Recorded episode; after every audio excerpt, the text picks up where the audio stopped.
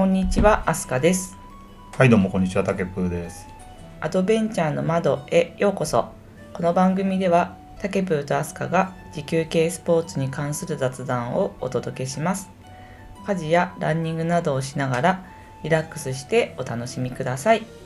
さあ、始めましょう。今日のテーマは、レベナントの話パート2ということで、あの先日の続きですね。そうですね、はい。まあ、前回はなんまあレースの話だったりレースの後の所感とかがあったんですけど今回はまあレースそのレベナントに参加するにあたっての、まあ、装備だったり食べ物食料だったり、あとちょっと質問がいくつか、えーいただきましたのでその回答はい。等をやりたいと思います。はい、じゃあやっていきましょうか。じゃあまず最初に装備ですね。どういった、まあ、装備に関連して気候条件とかもあのあったら教えてください。はい装備はですね基本的にまず気候がまあニュージーランドって夏なんですね逆だからなんで暑くなる予想っていうのがあって気温が30度超えるんじゃないかっていうのもありあの半袖うん。をベースに考えてたんですね。でなんで着ていくものとしてはその、まあ、自転車のジャージみたいなやつ。自転車のジャージって結構半袖で後ろにポケットがついてるやつ。それのなんかアロハ柄のやつを実は持っててそれをベースにあとはアームカバーというかうんうん日焼けしないようにですねそういうのを使って行こうとしてましたっていうのは実はスタート直前までその姿その装備うん。でやってたんですね、だけどスタートをする直前に結構風が強いのとうん。かなり涼しかったんですねああ、なるほど。思ってたよりも涼しかった。はい思ったより涼しかった、うん30度は超えないなとまあ夜スタートだったっていうのもまありそうそれもあってうん。日に当たると日に当たった時だけ体感温度がぐっと上がるんですよ。あの日差しが強くて本当に強いんですよ。なるほちょっとでもだあの当たってると日焼けする。そのなえこっちで言うと何度ぐらい？き気温としては。気温としては多分ね20度ぐらい。あ、20度ぐらいなんだ。うん真夏のイメージではないんだ真夏ではっていうかまあ秋みみたいな状態だったかな。風が強い。うんうん風が強いのと日が出れば日差しが強い。うん。だけど日陰に行けば涼しい。カラッとしてる。あのジメッとはしてないんで。うん。でまあ直前にあこれはもしかしたらと思って実はあの装備品の中に必須装備としてメリノウールのなんか、えーロングスリーブというか、まあ、長袖ですね。うん。それをあの必ず筆記してくださいっていうのが書いてあったんで。なるほど。え筆形装備の中にねメリノウールのっていう素材の指示もだったの？ある。あそうなんだ。200g 以上だったかな？250g 以上とかそういう規定もある。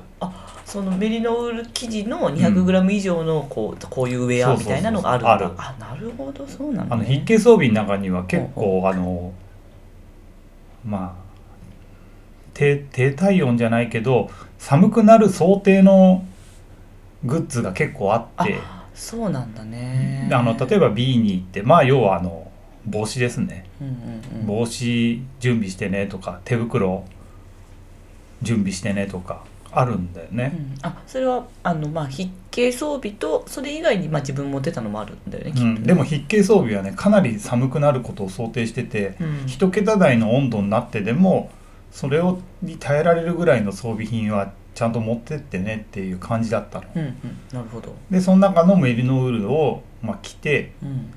スタートした感じかな。う。んうんううん。んまあ、結果的にそれでずっと一日過ごせたんで、あなるほどね。まあその辺が良かった、ああ。熱中症とかにならなかったの？熱中症にはねなならないね。その気候ではない。そそういう熱中症になりなりうる気候ではないではない、あうんあ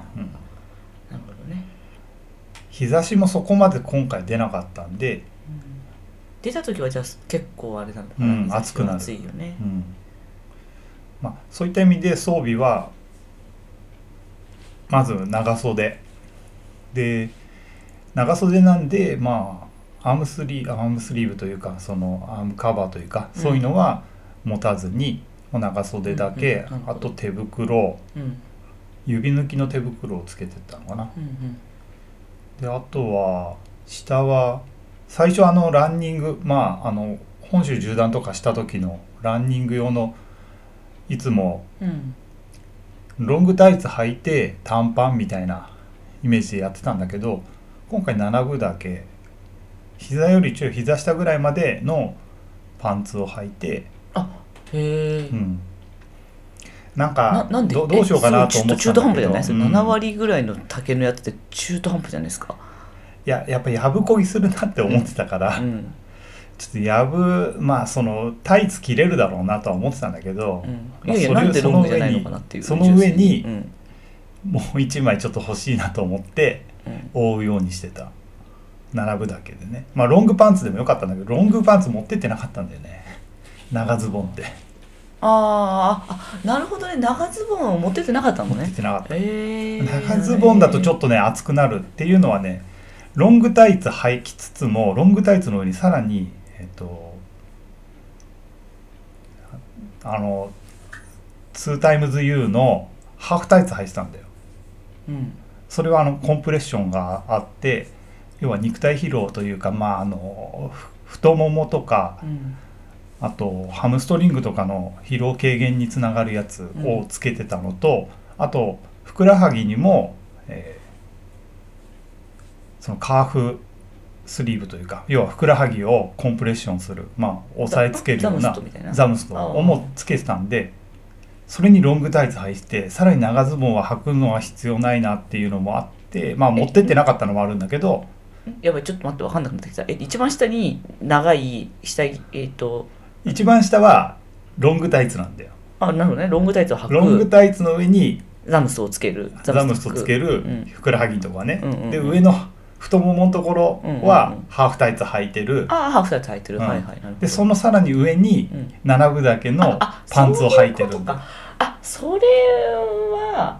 あとそのザムストとかの、うんうんうん。まあ、ザムストはしょうがないんだけど 2times U のハーフタイツを傷つけたくないっていうのもあってなんで、まあまあいい値段するから。それどういうのだっけ？ツータイムズハーフタイツ。ちょっとわからないごめんなさい。あれ、まあこの間のコンプレッやつですかションこの,、まあはい。あの太ももぐらい隠れるぐらいのタイツがあるんだけど結構きつめのやつね、まあ、マラソンとかしてる人たちはよく履いてるやつ。ニングの時によく使そうそうそう履いてるやつ。あーはいはいはい。あれもねだから傷つけたくないっていうのもあってさらにその上に、高いからかね。まあ、パンツを履いててあそれを結構あれだね。なんか厚厚着というか、まあでもそれでもね、まあ、ちょまあ動く的には全然あのそれでもこと書かない。まあ全然自分的には問題なかったかなって、えそのさ七分丈のやつはさ、うん、あの安いやつだったからね。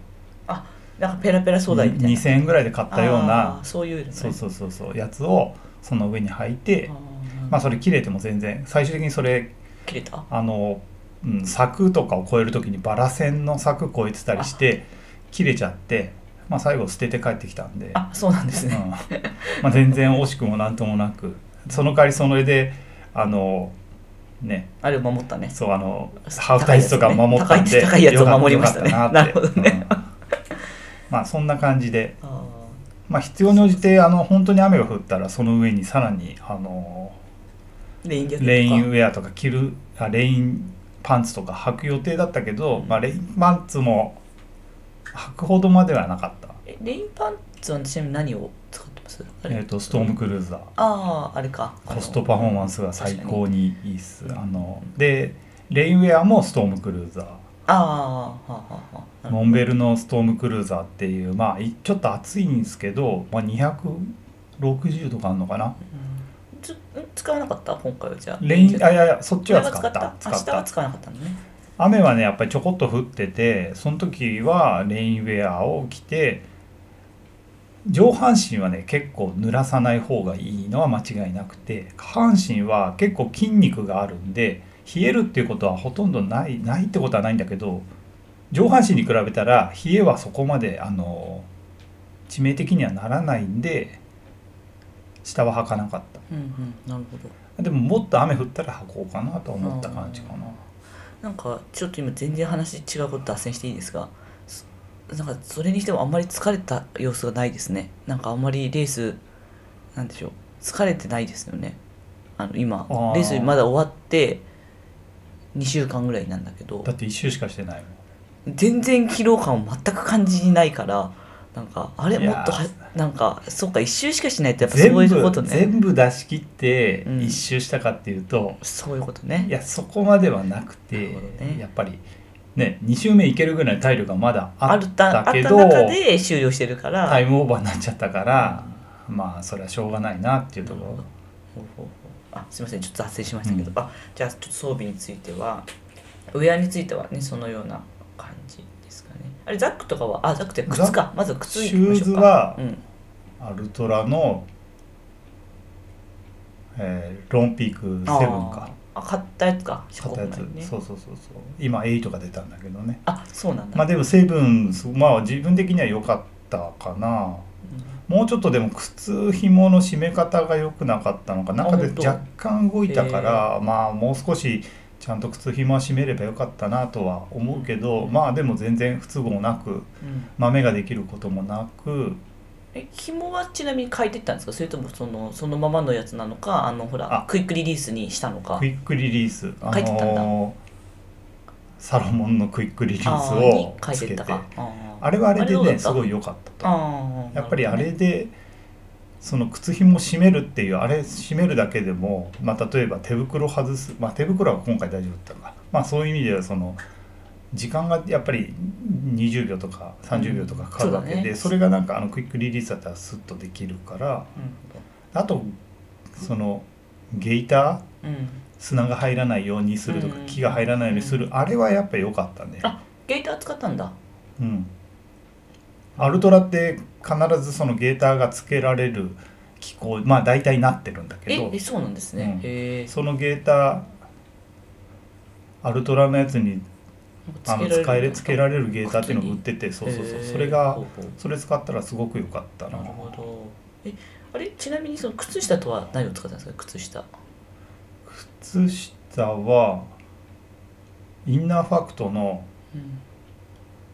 なんかあの5本指じゃない方。まあ普通の通常のあやつのちょロングソックスだね。あなるほどね。ロングだけのやつね。そうそうそうそうんんんなるほど。あなんでそれにしたんですか？結構ほらいろんな靴下試されてしてますけど。いやあの短いとそうねそれは間が空いちゃううでしょ、うんであまあでインナーファクトのそのみまあなんかく膝あのくるぶしだけくるぶしよりちょっと上。であのロングソックスみたいな3つあるんだけど、まあ一番試したらロングソックスが一番良かったなっていうところでそれにしたえいやそのなんて言ったらインナーファクト以外にもさ使ってるじゃないですか。靴下結構さまざまあれそれでもやっぱその中でも割とまあ今回インナーファクトでいいんじゃないかなって、なるほどね。まあどれ使っても自分的にはどれでもいいっあちゃいけど、ね。なるほどね。わかりました。あれ私あともう一個聞こうと思ったのはなんだっけ？靴今靴と靴下。ザックだザック。あザックはパワゴワークスのうん。20、ラッシュ20か。あーおーはい20リットル。最初 11R でいこうと思ったんだけど、あめちゃくちゃちっちゃいやつの方か？まあ11リットルでもまあそれの下は7っていうのがあるけど11はまあ大体中間的な感じであのーいけるかなって。ほうほう11はあの本州縦断では11使ってたから。ああれ？そっかあの大きさが 11? 本州縦断のが11なんだ。11ああなるほでど20はあの2021年本州縦断の時はに20だったんだけどちょっと11だとねちょっと足りなかった。あー入らなかった。確かに今の話を聞くと結構そのモンベルのやつだけでもね重量がまあ上下入れたら入るし、パンパンになっちゃって20だと若干余りぐらいの量だからだから必須装備全部入れてうん。178ぐらいかな、うんうんリットルとしては。なるほど。78リットル。そうそうそう。えであのなんか食あじゃあちょっとこの後そのまま食料に行っちゃいますけどあれですかね。その中に水はまず分量としては？水はね必ずまず1.5持つことっていうのが確か規定されてるんでまああのソフトフラスコうん。500ミリ入るやつ2本と600ミリ入るやつ1本。あじゃあハイドレーションじゃないんだね。全部ソフトフラスコで3あそうそうそうつなんだ。そうあー三つにしてたじゃあこここの前胸前ポケットにに2本。1つとあとザックの中に1本。あなるほど。え中には何を？水以外には？水。全部水？ああでもねスタート時点ではあのチャレンジャー。ああなるほど。280キロカロリーのあのグレープフルーツ味の粉を溶かしてうんうん1本はそれ。1本は水にして持ってったけどまあそれもスタートして3時間ぐらいでなくなってあとは全部水。水でね、まあ汲んだ水とか。ああれ使いました？あのえっとビーフリーでしょ。あハイビーフリあーですの使いました。か浄水器。うんそう浄水器。使った。そうです。でも後半ぜ全部それで飲んでた。あ、まああのよかったです。よそっかそっか。その山域のあのエリアの水は大体飲めるって言われてたんだけど、うん。まあ一応念のためうん、ビーフリーで。ビーフリーで飲んでた、どうだった？使いやすいよねまあ、使いやすい使いやすい、うん。あの浄水器だけど、まあ、吸えばちゃんと吸った分だけ出てくるから、うん。あのすごく良かったなって、うんうん。なるほど。ろ600だっけねあれね確かね。あでもその持ってったやつあれ600なんだけどそのフラスコのフラスコの口が42ミリだったかな確かで同じやつ42ミリの K フラスコ K 同じ K のフラスコをなんか500ミリのやつもそうだし全部同じだったあみんな同じなんだだからどれにでもつけられるようにしてあってあなるほど。そしたらどれでもいいんだね。どれでもいい。ああそうね。決まってんだね企画がね、うん。なるほど。あのその辺を合わせてやっといた方が何かと便利。えあれってあわえたまたま竹部が選んだのが合ってただけ？いやいや俺ちゃんと考えて。K が合うやつにしたの、今42ミリぐらいが確か一主般流なんじゃない？主主流っぽいけどね。大体合うんだねじゃあね。なるほどね。了解です。確かに私も前そのアフリカへのレースの時にあのビーフリーのハイドレーション私は使ってたけどその口が、口じゃないホースのところをちょっとやっぱ自分で自作して切ったりしたけど、うん。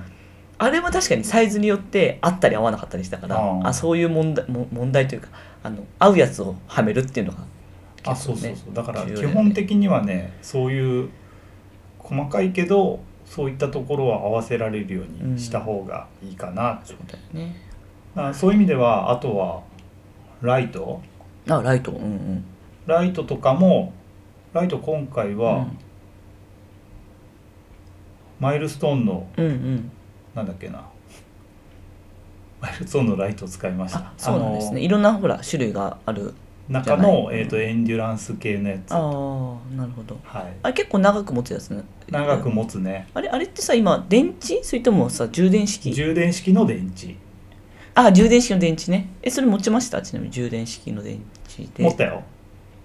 で同じ電池を使うあでもあれ専用電池一応なっててただ専用電池じゃないやつもあのサポートはされてないけど入れたら使えたんで一応専用電池の方をまずせ優先して使ってもしそれが万が一も切れちゃった時はうん。他のやつを当てが当てようかなっていうところで今回持ってってその電池をさらにそのハンドライト。うんうんうん。ハンドライトもあの実はすごく重要でうん夜は夜はあのヘッドライトで照らせる範囲って結構限られててハンドライトの方が強烈だからそれであの光を絞ってピンポイントに当てた方が圧倒的に見つけやすいんで。えはいハンドライト何使いましたハンドライトはアマゾンで2 2000円か3000円ぐらいで買ったやつ。そんな大丈夫？ですよ光量大丈夫ですもう全然いけていけてた、うん、でも最終的にそれを落としてどっかになくしちゃった。えじゃあ最終的にはヘッドライトだけでいった？まあもどううそのハンドライトを落とした時にはもう昼になってたからね。あもうじゃあ夜は俺は俺の中で夜はなないってこと終わったから。あでまあ例えにあれが、まあ、2周目入ったとして夜になったとしても、まあ、ハンドライトが必要な情報もうポイントの場所が分かったんで。あそうだね。確かにそうだよね。一回次行ったらあの、うん。まあ大体そうそうわかるかなそれだったら多分ヘッドライトでいけるかなって。なるほど。結構ハンドライトやっぱみんな持ってたね、ハンドライトないとやっぱりあのとあのピンポイントで見るのが難しい見つけるのは本当難しい難しい。そうなんだね、すごそっか。なんかほら中にはものすごいライトをさあそうそうそうど確か動物くんとかはほらものすごいライトをこう持って確か。そうそのぐらいの光量のあるやつを持たれてて。そいやああいうのでもありだと思うよ。本当に夜のそのナビゲーションって考えた時にそのポイントが反射板とかついてなかったらいかに明るいかっていうのがうすごい重要やっぱり重です要、うん、そんなそうそうそそれすのごくね重要っす。結構高いけどそれを持ってたっていう話をこの間うん。聞いたから、なるほどです。あれ？で何でしたっけ？ごめんなさい。ちょっと話を脱線しちゃいました。でライトの電池の話をして、うん。えーあ食料でした。食料。あ食料。あ何あれだった。たマイルストーンはあれだった MSI1 エンデュランスモデルってやつを使いました。あまあエンデュランスモデル。で食料。はい、うんうんうん食料は基本的には柿の種ベースで。あそうなの？え、うん。じゃあなんかこうあえボトルに？ボトルに入れて？あの100均のあのミルクボトルみたいなやつ？そうそうそうそう。100均のあのボトル600ミリぐらい入るようなボトルをうん4本持って。ああれに入れてたんだ入れて。柿の。入れてたというか、まあ、入れ電池で入れたんだ。現地で入れた。あの日本の中日本でそこに入れてニュージーランド持ってこうって最初は思ってたの。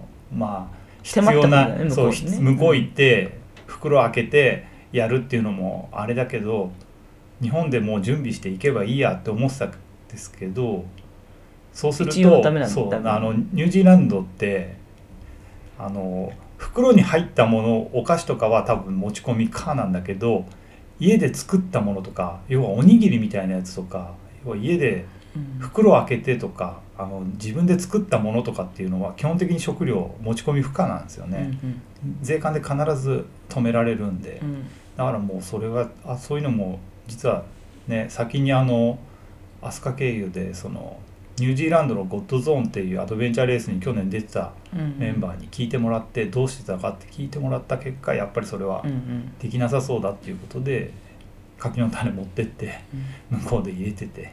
なるほど。えかけの手ちなみに何味を持ってきました？いやもうノーマルなやつ。あノーマルの、うん。いやわさびかなって思ったりわさびも好きだからって思って梅味もいいなと思ったけどまあ最終的にはやっぱもうノーマルでいいやと思って。えっとですね柿の種入れるじゃない？ほうん。柿の種オンリー？それともいやいやいや。他にも何か入れたの？あと M&M's のあチョコレートブレンドしたのね。うんうん。あとポテコと。ああブレンドしたの。いいよね。ポテコもいいよね。ブレンドするのね。あとナッツか。あナッツか。あとレレーズン？あみたいレーズンね。の入ってた、うん。うん。それをじゃあブレンドしてったんだね。ブレンドしてた。なるほど。あでもあれで1本で800キロカロリーぐらいだろうな。多分。1000はいかないなそれをじゃあ4本用意してって。4本用意してて。えにえっとブロックスにほらアクセスできるから2本だけ持っていくとかそういう感じか。いや1本しか持ってない。ああ1周1本。ああそうか一周1本の計算で。であとはまあジェルとかも持ってたし。あマゴンのジェルは確かにあマグ持ってたの？持ってった。あ。あとそうね。マグオン持ってったのと。なるほど。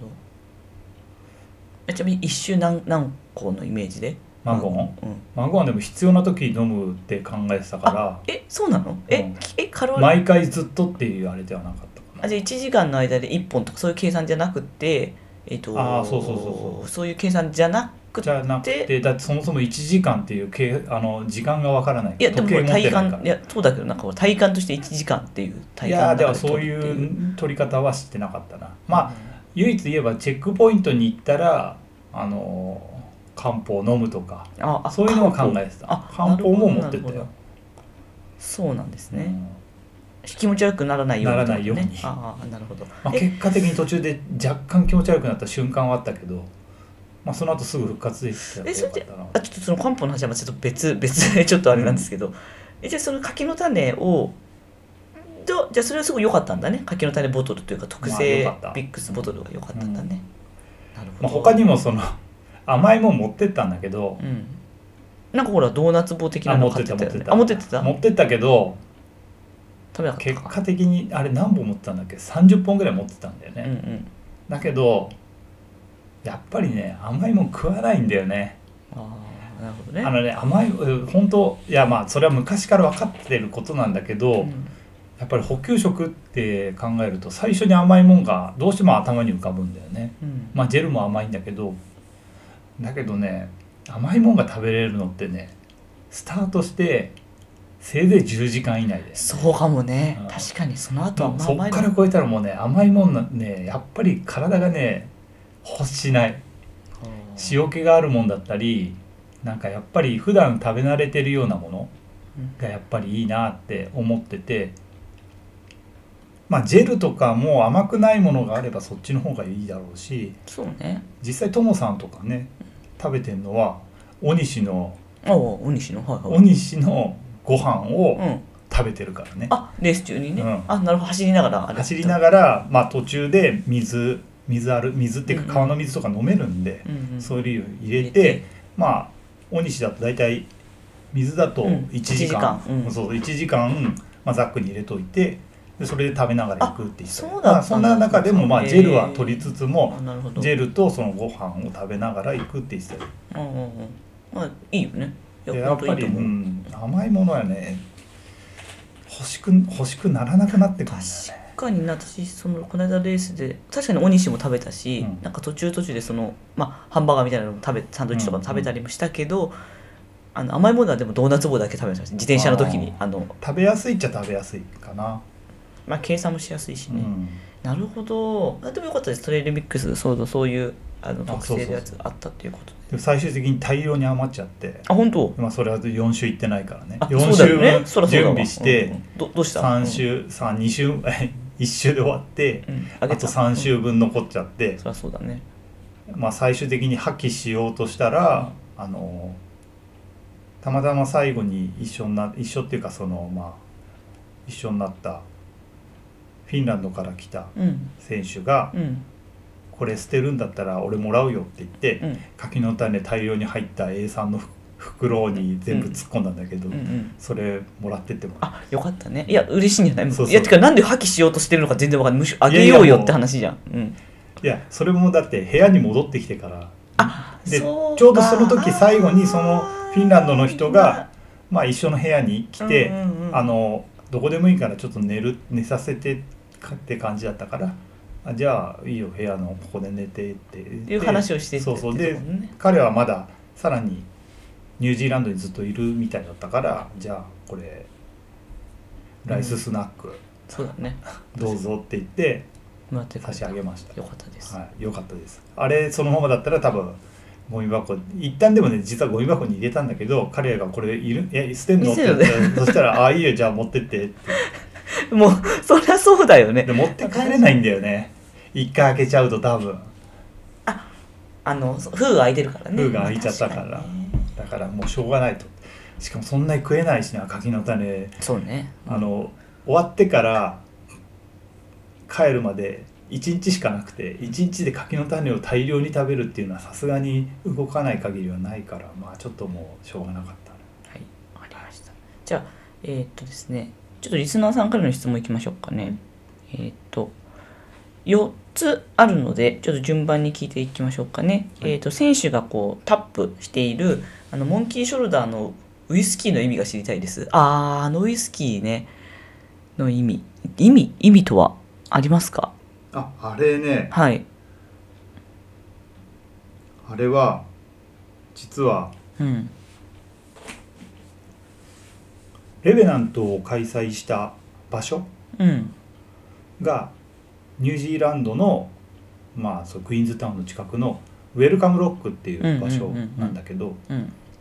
そのウェルカムロックっていうところは、まあ、いわゆるあの金の採掘とかでゴールドラッシュ的なものがあったんだよおーね確かそうなんだ。100な100何年前に。へえその時にその水路みたいのを使ってうん。金を採掘したやつを水路で流していこうっていう計画を立てた中国人の人がいたのかな確か行った時にね。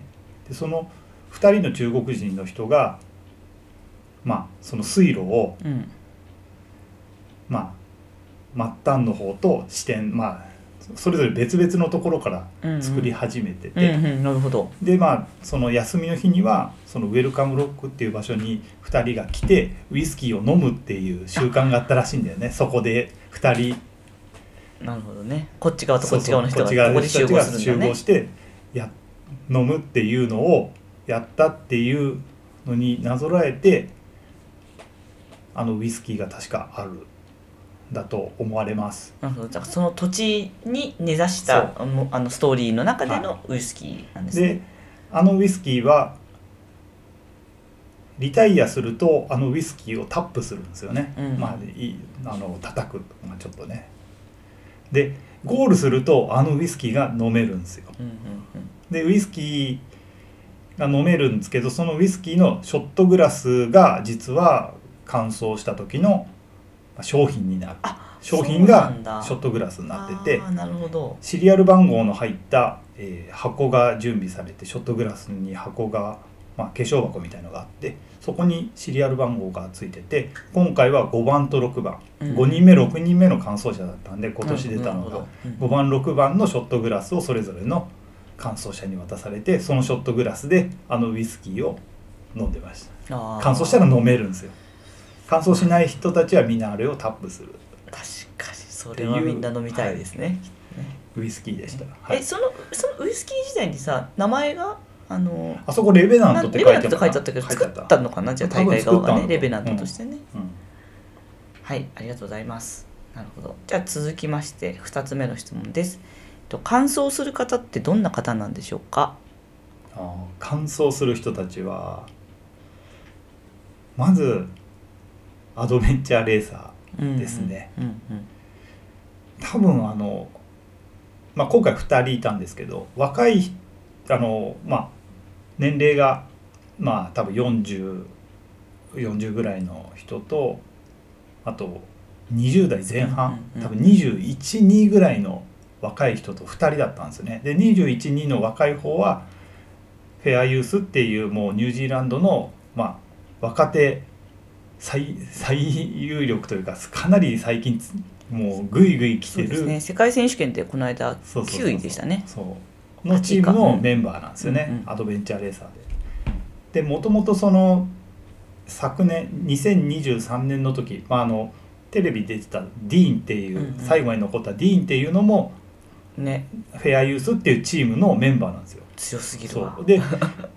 今年レーススタート前にディーンはそのこ今年は別のレースに出るから来ないっていう話はあってただフェアユースからめちゃくちゃ強いまあディーンよりも強いやつが来るっていう話は実は聞いててそしたらその今年かうん、今年完走したフィンっていう彼が。うんなるほど。で多分ねもう一人のダレンっていう、んうん。まあ人なんですけど、うん。その人も多分アドベンチャーレーサーなんじゃないかなって気はします。どっかのじゃあチームにな何、うん何の国、多分ね。何の国？どこの国？いわゆる多分ニュージーランド。あニュージーランドか。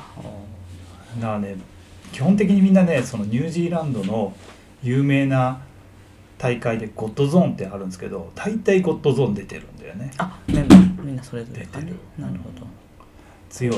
なるほど。じゃあだから地図があ読めて。そうそう地図が読めてあと何日間も行動できるうんうん。人たち。はいっていうのがやっぱり優勝する優勝っていうか、まあ、完走する人たちの特徴ですね。うんうん。タフタフです。なんかねきこの間の先週の話だとあの、すえっと、OMM ジャパンの、うん。えっと、エリートコースをうん。一人で完走できるようなレベル感ですっていう話をしてましたよね。で、まあ、かつスピードですよね。っていう話してましたよね。あのスピードというか、まあ、速さ、あのー踏破力っていうか、あまあそうね。体力登り続ける力動き続ける力が重要かなはい、ありがとうございます。続きまして3問目いきましょうかね。とトイレはあるのでしょうか？トイレはうん、トイレはスタート時点に簡易トイレが2つあるのみです、はい、わかりました。ありがとうございます。まあレース中はうんどうなのか、まあはいはい。じゃあ4問目いきましょうかね。えっ、といつもありがとうございますと。えー地図読みの練習の方法はでありあるのでしょうかっていうことなんですけど、地図読みの練習はい。一番最初にもし地図読みやるんだったら、えーまあ、地図読み講習会っていうのに参加するっていうのがまず最初ですね。でまあ地図読み講習会を何度も出るのも手ですけど、まあ、1回習えば大体そのなんとなくは分かってくるんであとは地図を読んだ回数っていうのが結構重要になってくるで、まあ、その後の練習っていうのは地形図を見ながら、まあ、例えば山に行くとかそういう形で山の中で今自分がどこにいるのかっていうのを地図を見ながら見ていくっていうことであの慣れていくっていう方法かなと思います。まあ、実際自分も最初の頃は地図は読めなくてロストもすごくしたしただ地図に慣れるためにトレイルランのレースにハセツネとか出た時に地図持ってハセツネ走ってたりしましたね今自分がどこにいるのかっていうのを指で押さえながらやってたり ITJ の第1回も出たことあるんですけどその時は地図持って走ってましたね、まあ、地図持って走ると当然スピードはそんなに出ないんですけどまああれはあれでいい勉強になったなと思います。で最近の地図の練習っていうのはまあ、ともさんと地図の練習とかするんですけどまあ基本的には昼っていうよりは夜。夜中の地図の練習っていうのを結構やってますね、うんうん。まあ、夜地図読むってなかなかないんででまあその時は私の方でまあ例えば高尾でやるって言ったら高尾山の地図その等高線の入った地図にチェックポイント的なのをこう何個か置いてでそれをまあ一緒に夜、まあ、その場所まで行くっていうことを行っても何もないけどね。何もない。何もないけどここだっていうのを確認する多分ここだろうと。で、まあ、そこの正しいかどうかっていうのは GPS そのスマホとかで GPS 使うと大体そのスマホの本の中でもその投稿線入ったアプリとかあるんでそれを見て今いる自分の位置が地図で紙の地図でどこにでここだろうって想定したとこと合ってるかっていうのをそこで答え合わせしてじゃあ次行きますかっていう感じでやってますね。その GPS のアプリはあれですかね？えっとあトレッキングはああ名前ジオグラフィカだねあジ。オグラフィカね、うんあ俺が使ってるのはねうん。うんなるほどです、はい。あとあれですかねオリエンテーリングの大会に出るっていうのも一つありますかねあそれはいいと思います。あの地図を読む中であの最終的には一人で読むのがすごく重要で、まあ、他の人と一緒に練習するっていうのはすごくいいんですけどやっぱり最終的に必要に迫られないと身についていかないっていうのがあったりするんでオリエンテーリングっていうやつ、えー種目の大会に出るっていうのはすごく重要だとあまあすごくいいことだと思いますね。すごくあのためになります。でオリエンテーリングもあの初心者向けのコースからあの上級者向けのコースまで参加もその結構いろいろあるんで大会も全国で結構かなりの数やられてて、まあ、学生だけしか出れない大会もあるんですけど一般の人も普通に行けば出れる。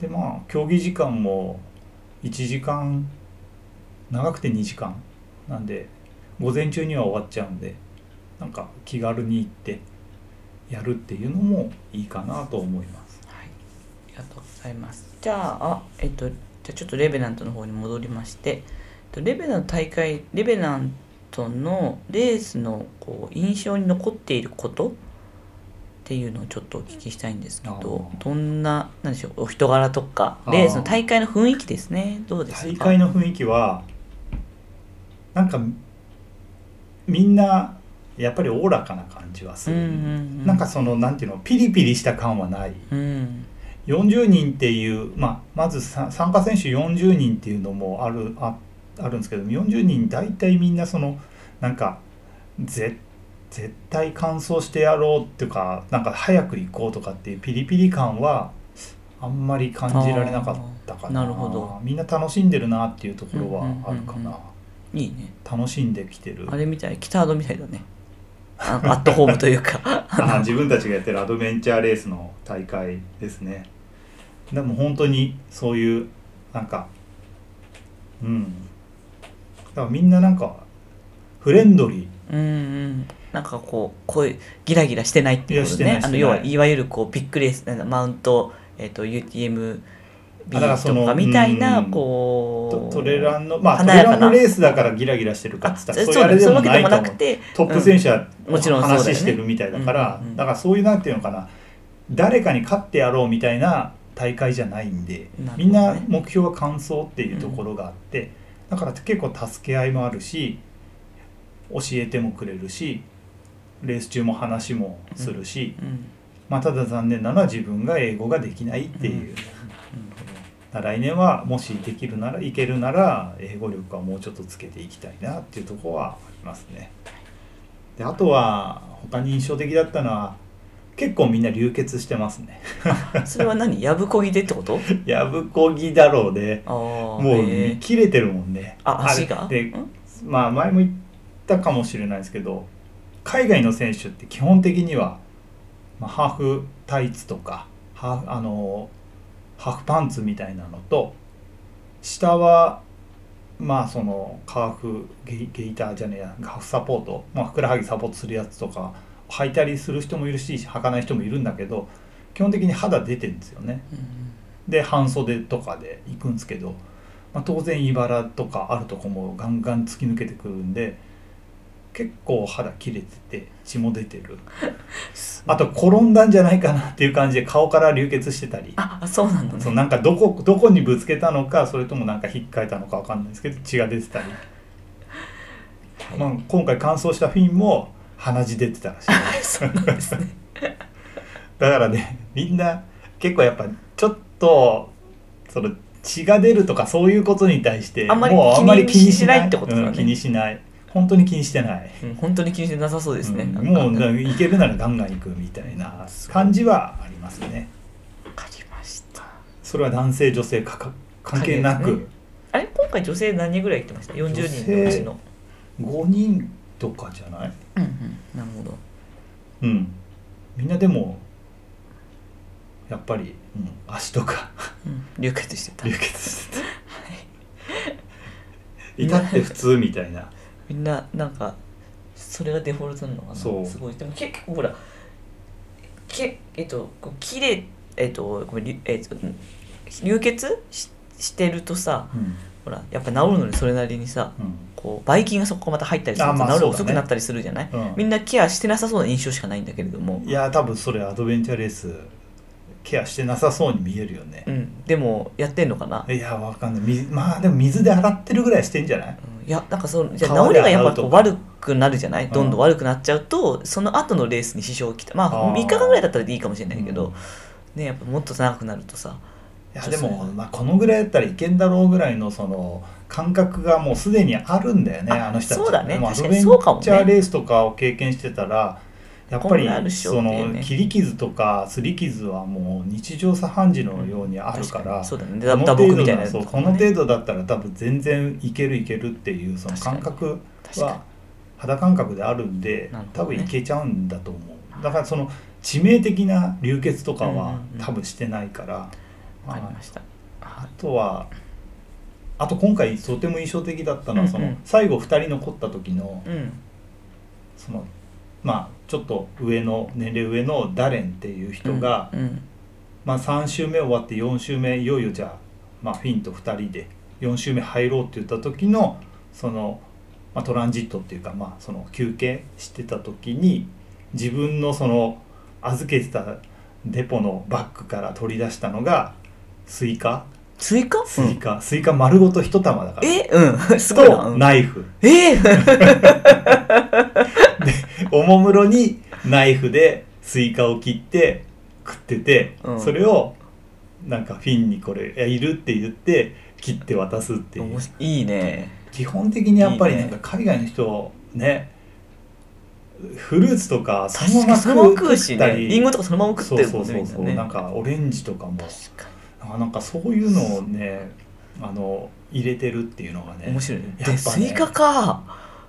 なんか逆に自分は考えすぎてんじゃねえかなまあ確かに思っちゃうね。そう。思っちゃう。うね。なんかだってアドベンチャーレースの海外チームとかさ行動中に食べる食料なんか3つぐらいしかなかったりするじゃん。チーズとサラミとなんとかみたいな、それで何日間も行動して。ポテトチップとねそうだね。確かに。いたね。だからサラミとかもだってナイフで切りながら入れてナイフで切りながらサラミ食ってるようなチームがあったりするぐらいだからなんか。まあ要は日常で食べてるものを食べるっていうのがやっぱり一番。なかなかまあ確かにあのトレイルランニングとかマラソンやってる人たちにはちょっと想像しづらいとは思うんですけどこうやって複数の何日間もやるようなレースってやっぱり普段食ってるものにが一番ね。で本当にそういうものを食べ続けられるっていうのがまあこういうレースなんだなっていうのはスイカかいいね。しかもその丸玉で持ってくるのが結構いいね。で最後でもまあ全部は食べれなくて、うん。まあ2 0センチぐらい直径うん。2 0センチぐらいのスイカの玉だったんだけど、うん。半分ぐらい食べて最後その半分のとこにうん。ナイフが上から突き刺さった状態で置いてかれてた、それもまたなんかいいね。そうそうそう。あのなんか日本人だとさスンとちゃんとしまったりするじゃん、うん。なんかそういうんじゃないんだねそう。あとスイカ食いつつもあとジップロックに入ってたのが、うん。ピザ。あピザね。なるほどね。ジップロックにピザ入ってピザ入ってた。なるほどね。ピザ食ってた。ああまあでもそういうもんなんだよな。なんかなるほどね。そうなんだなって。確かにね。い普や確かに考えて考えすぎなのかもね我々は。いや本当だから味の変化とかを考えちゃうじゃんだからこれだったら、まここの後甘いのがいいかなとかねこれ飽きたらこっちみたいなのは当然あるんだけどまあとは言っても普段食べ慣れてるもんだったら飽きる飽きない関係なく食べるはずなんで、うん。まあ、そういうのもうんやっぱり選択肢としてそれをメインに考えてもいいかなってちょっと思いました。もうちょっとシンプルに考えるべきだったなって。うん。ああなるほどね。なんかあれだねそういうのバックヤードバックヤードとかだとめちゃ練習できそうだね。練習っていうのがな同じ？要はまあうんフルーツって森下さんとかもねフルーツもガンガン食べてたしさ。何でも食べてたもんねいろいろ。だフルーツは結構みんなやっぱ食べるんだな。いやいいなスイカいいな。そう。そうそういのはな。へえ他に何かありました？印象的なあ印象に残っている。まあ思い出したらまたとそうだね。追加していってください。じゃあ、えっと、費用ですね。どのぐらいあの遠征費とかエントリーフィーとかあったら聞きたいですね。そうね。エントリーフィーがうん500ニュージーランドドルなんでい1ニュージーランドドルが90何円。まあ大体 100, 100円で換算して5万円ぐらい、うんなるほど。エントリーフィー。エントリーフィーが5万。でもろもろの費用としては、えーまずひ航空券代がちょっと抑える時がすごい遅くなっちゃったんで25万円ぐらいかかっちゃったんだよね往復で。うんもっと早ければ多分18万とか16万とかすごいだいぶ早い段階でやれば多分78万円ぐらい安くはいけたかな。もったいないね。まあ、ちょっとそれはもったいないなと。もったいないね。いつか下がるかなって待ってたらどんどん上がるのみだったんでまあいかに早くそうだね。抑えるかっていうのは重要。えちなみにともさんどのぐらいだったか？同じ。あ高くなっちゃったかあトモさんと一緒に話しててじゃあ取りますかって言って同じ日に取ってたから同じあ同じ飛行機をね。あだからそうなもう大体あそうなのね。同じ飛行機だったの、うん。同じ飛行機っていうか。ああなるほど。そうそうそう。行き帰り行き帰り同じ飛行機取ってたんで。ほどうんうん。まあなんで25万？であとホホテルじゃねえや。宿泊、うん。宿泊はあの Airbnb うんうん。で取ってトモさんに取ってもらったところがすごくいいとこで一軒家だったんだけどそこが1泊2万ぐらいでうん。でそれをお互いで割って。うん。8日間ぐらい泊まってたからまあいいよ7日だかなよ。うん。そのぐらい取ってたんでまあ大体7万から8万円ぐらいかな。1人。あいいね。へえ。いいいいじゃん。違うな。もうちょっとするのかな。まあでもそんな感じ。なんか一軒家みたいな感じなんだね。そこのあの。もうちょっとかな。ちまあでもそんな感じ、うん、一軒家。すごいわ。キッチンついて冷蔵庫ついて。まあ要は普通の家。そうだね。あのコルシカレードで泊まったようなああいうイメージの。あまあそうだね、まああれはちょっと広すぎるけどああいう感あじだよねでもまあベッドの部屋が3部屋あるしあ。冷蔵庫洗濯機ついてる、まあ、すごくいい家。なんかあれだねそれもしかして他に何人か現地で知り合いとかいたらさ5人とかで借りたらもっと安く借りるんだね。あまあそうだね。もう人数であとは割るだけだから。そうだよね。いい部屋を借りてあとレンタカーがあそっかレンタカーか。SUV を借りたんで、まあ、それが7日間ぐらいで7万円ぐらいかな、ああなるほど。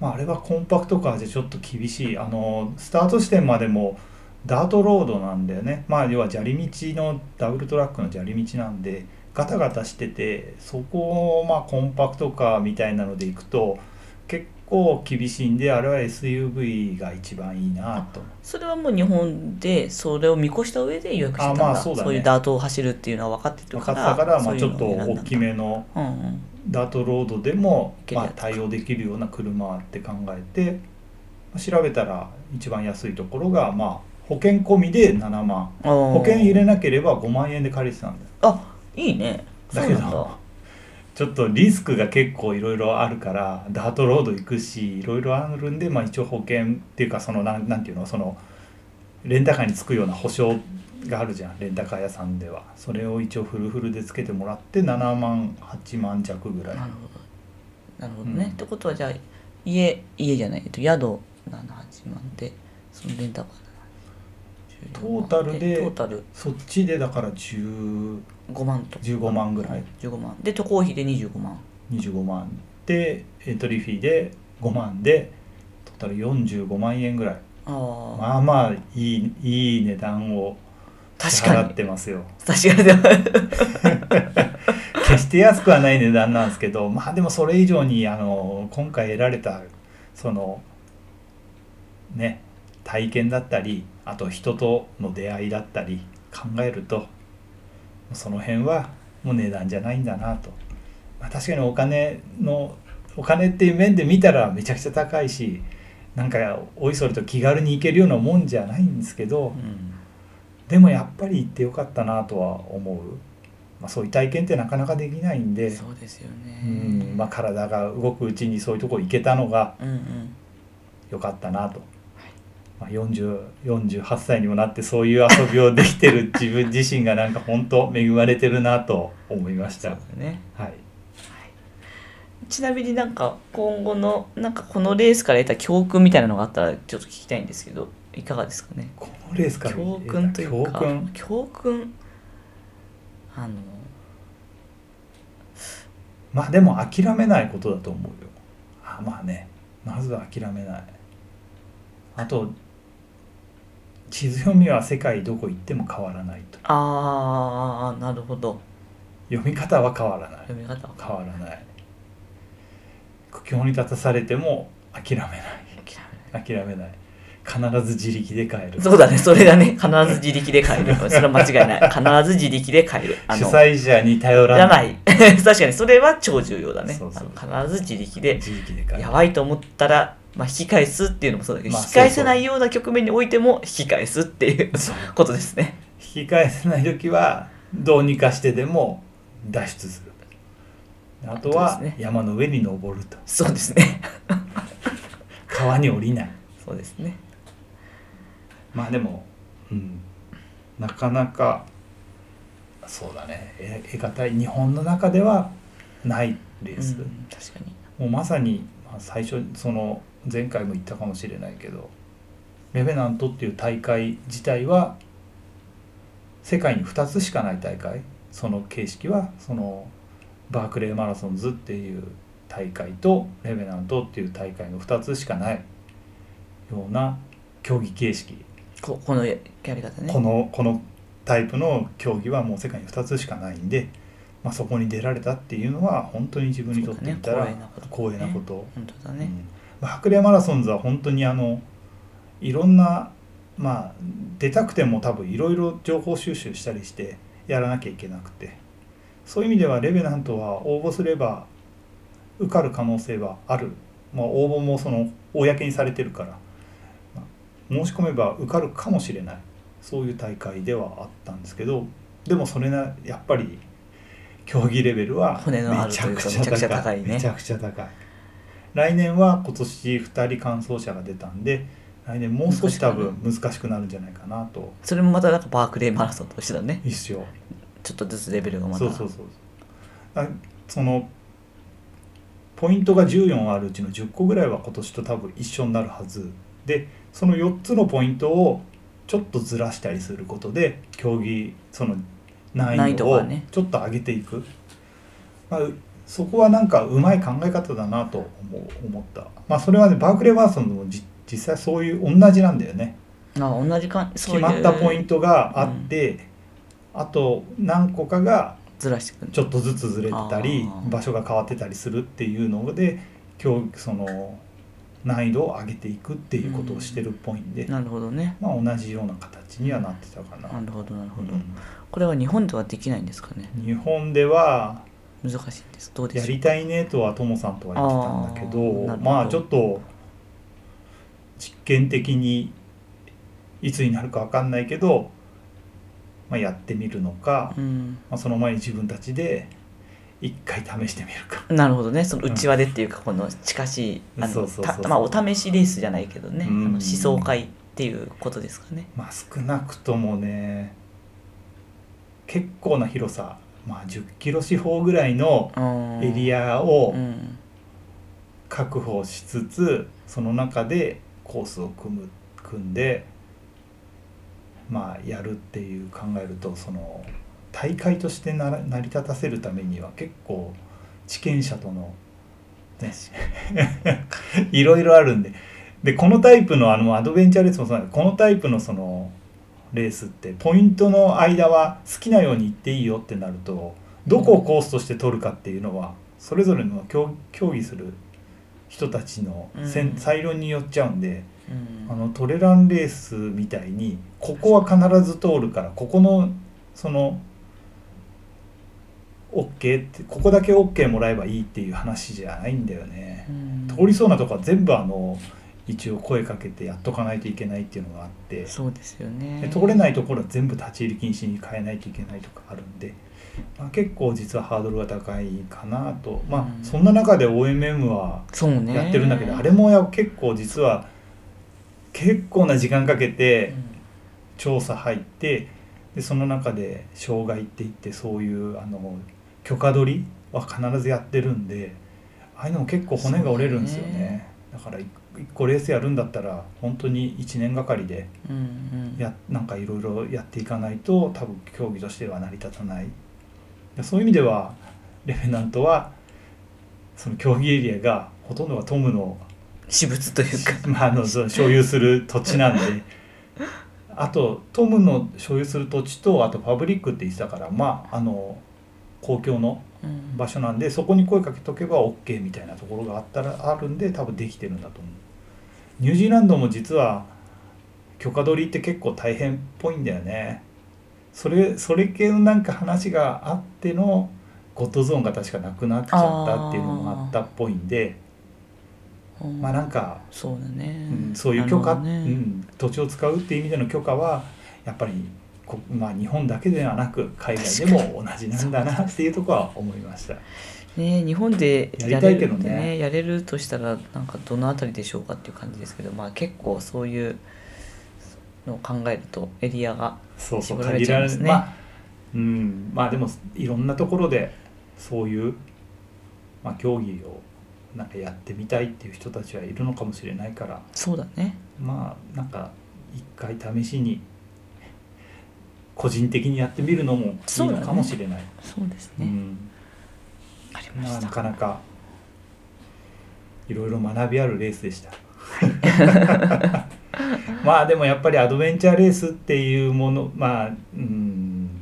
アドベンチャーレースが今回はベースになって作られたコースっぽいんで、やっうんぱ自分自身去年一回もアドベンチャーレース出てなかったんで、うん。まあ、もうちょっとやっぱレース出ないとあー。レース感覚がちょっとずれてたかなとなはるほどね。思うな。ああそういうのあるかもしれないね。う、ん、まあちょっと最近ずっとウルトラマラソンばっかりやってたところがあって、うん。まあ、それはそれですごく楽しいんだけどアドベンチャーレースでこう山とか道のないとこ行くっていうのもやっぱりレースを通して練習になってたかなっていうのはあるかな、まあ、うんその感覚がちょっとまあ今回出たことによってまた蘇ってきてあなるほどね。あなん良かったですね楽しかったんで、うんうんうん。その辺もまた今年はやっていきたいかなと思なるほどってまです。す。はい。わかりました。ありがとうございます。ます。じゃあこんな感じですかね。また言い残したことを思い出したらまたそうですね。喋りましょうかね、はい。そしたらね。はい。まあそんなところではい。今日は。はい。はい。今日は以上に以上になります。